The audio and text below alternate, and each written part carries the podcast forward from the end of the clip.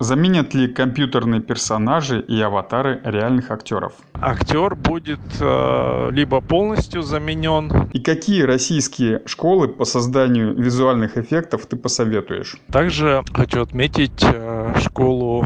Расскажи, пожалуйста, о самой необычной задаче, с которой ты столкнулся за все время работы в индустрии. Я придумал снять на белом фоне а потом просто поместить на сверху на лицо актера исполнение эффектов, ну и, конечно же, Медведя там был очень высоким. Предложили стать академиком Оскар. Повлияло то, что я уже более 10 лет работаю над э, американскими фильмами. Всем привет, это Максим Русанов и подкаст канала Кино наизнанку. Сегодня будет очень интересный и полезный выпуск. Мой гость Дмитрий Такаяков, которого я считаю одним из лучших специалистов по компьютерной графике и спецэффектам. За много десятилетий его работы он достиг таких высот, что спокойно работает как с американскими, европейскими, китайскими кинокомпаниями. Кроме того, этим летом он стал одним из членов киноакадемии «Оскар». Дима, привет.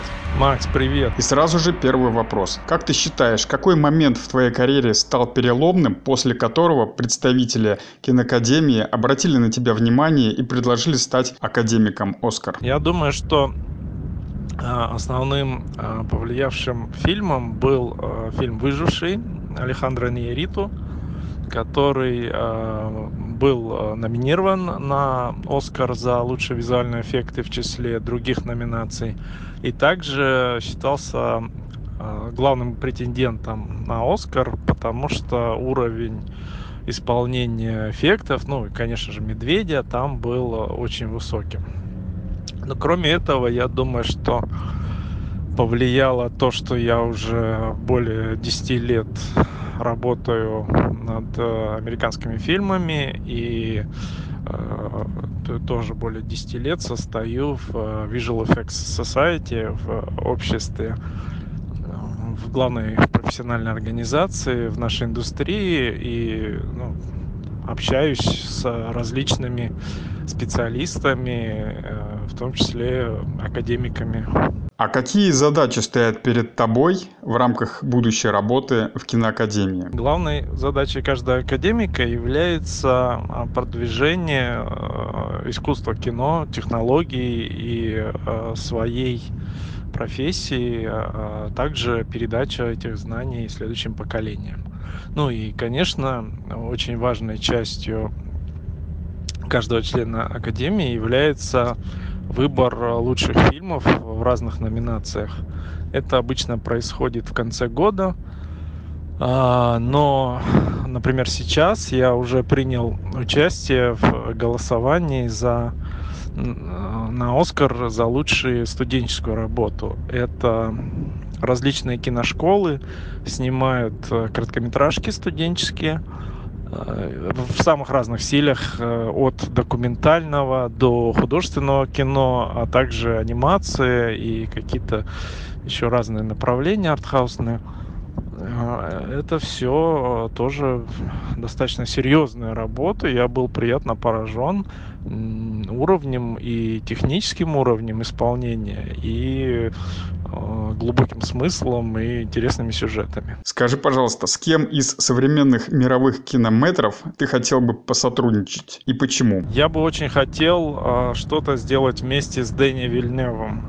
Э, меня очень впечатлил э, продолжение «Бегущего по лезвию бритвы», насколько визуально сложно, интересно был сделан фильм, а также насколько в нем сохранилась преемственность и дух старого фильма.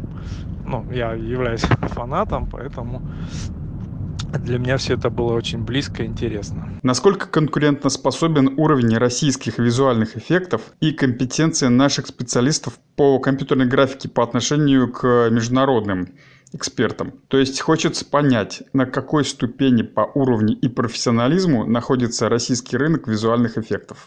Уровень а, наших компаний и наших специалистов а, уже дошел до мирового. Это подтверждает хотя бы тот факт, что все чаще в крупных а, американских и других э, мировых больших фильмах э, мы видим знакомые имена.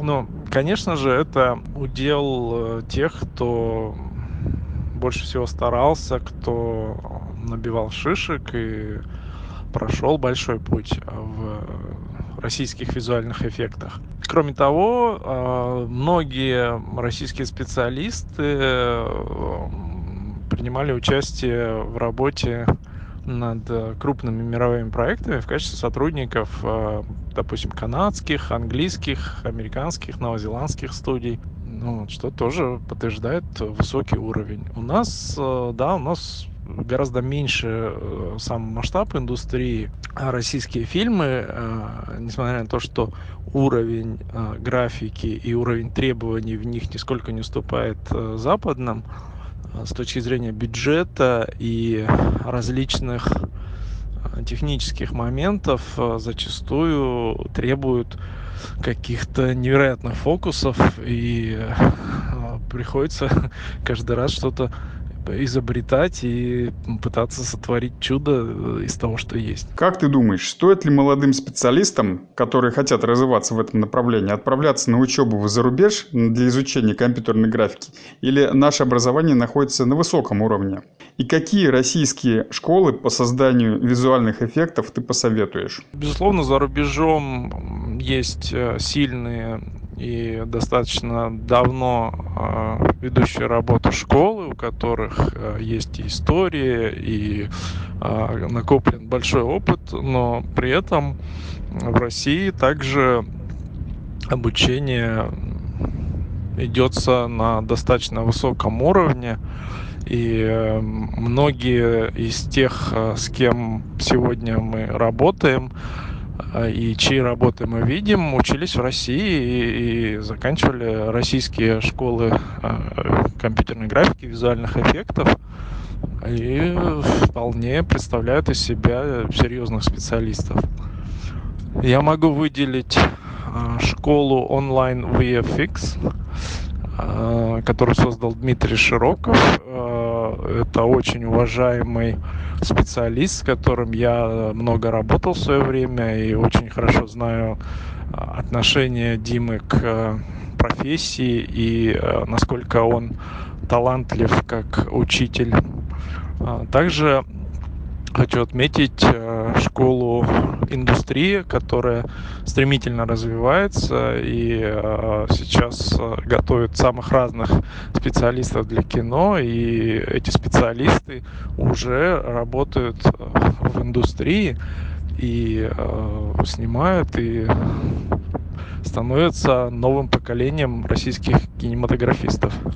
Расскажи, пожалуйста, о самой необычной задаче, с которой ты столкнулся за все время работы в индустрии компьютерной графики, визуальных эффектов, и как решал ее. Когда я был супервайзером моего первого проекта, это был э, мини-сериал «Диверсант» про наших ребят, которые э, служили разведчиками во время Великой Отечественной войны. Там был сложный проект, плюс у меня было совсем мало опыта, поэтому я э, там сплошь и рядом совершал ошибки.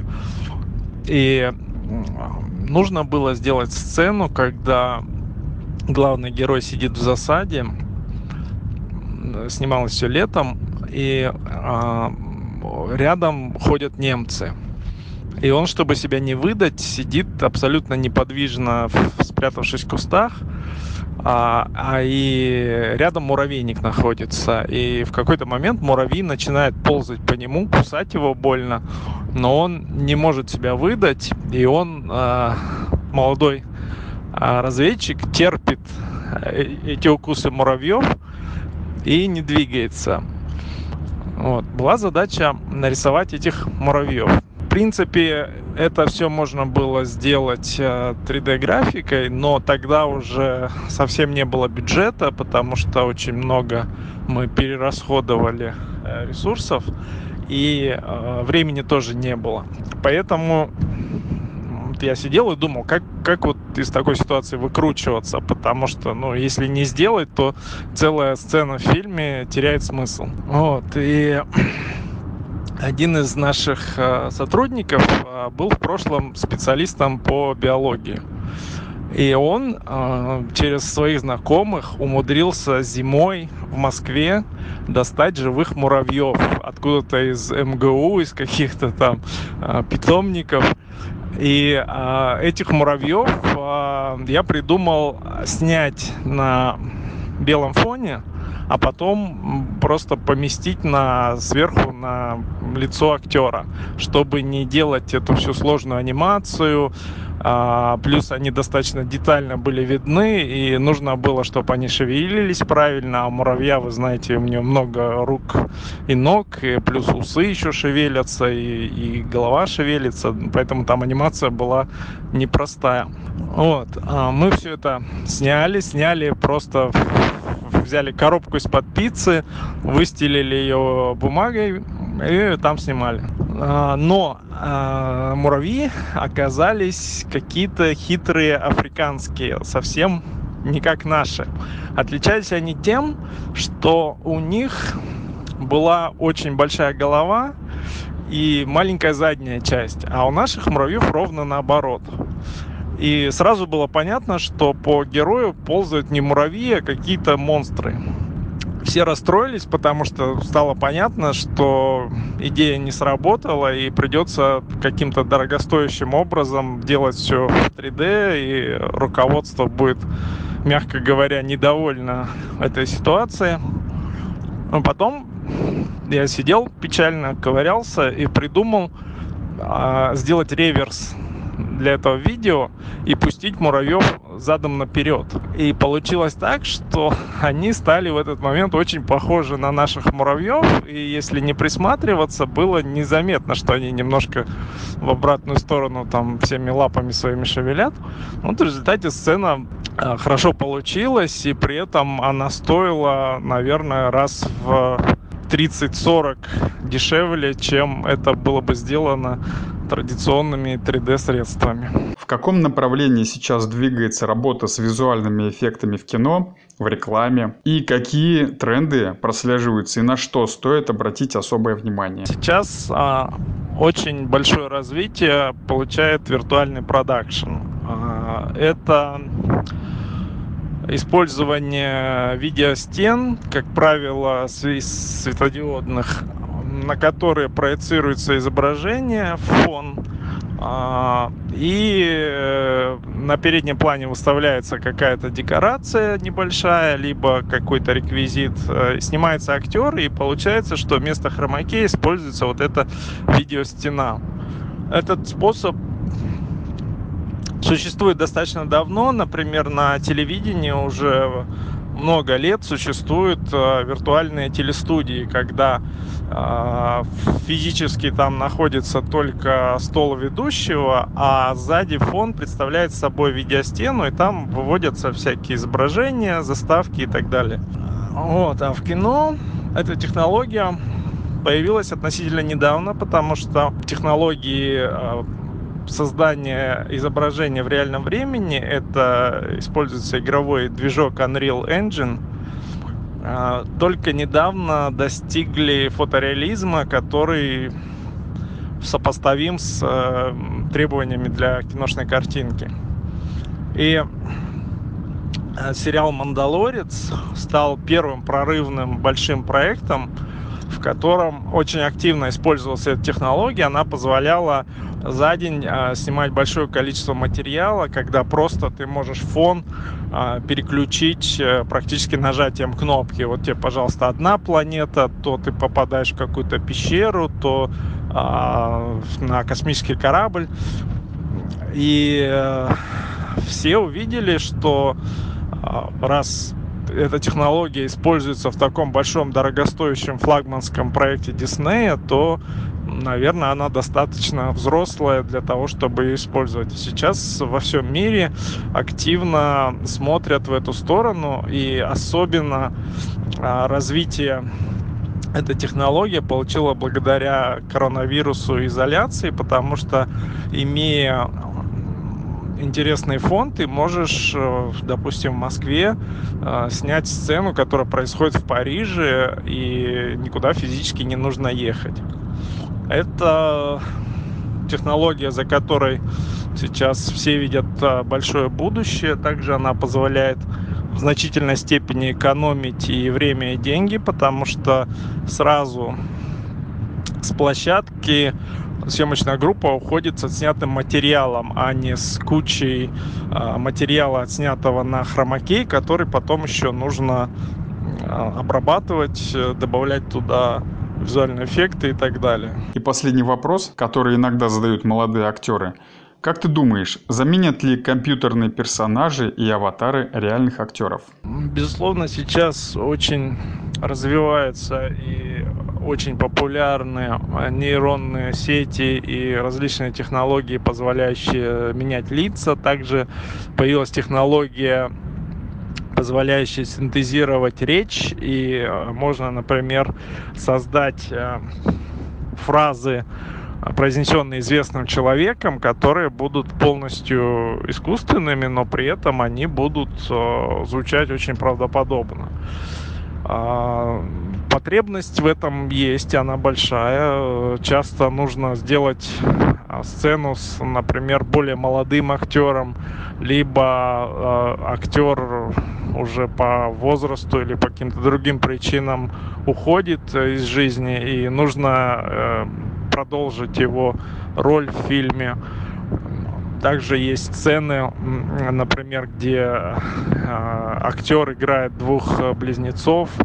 Ну и э, давно существующая потребность заменять каскадеров и дублеров на лица знакомых узнаваемых звезд.